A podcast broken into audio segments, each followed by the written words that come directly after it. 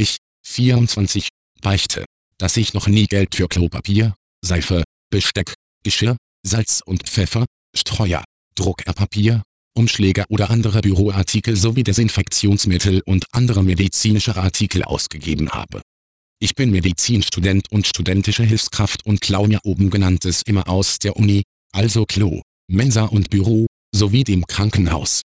Ich werde dem Staat das Jahr später alles in Form von stattlichen Steuern wieder zurückzahlen und außerdem machen viele Studenten das ähnlich.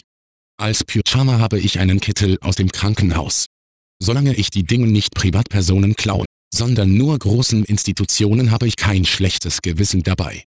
Sie hörten die Beichthaus.com Beichte Nummer 41168.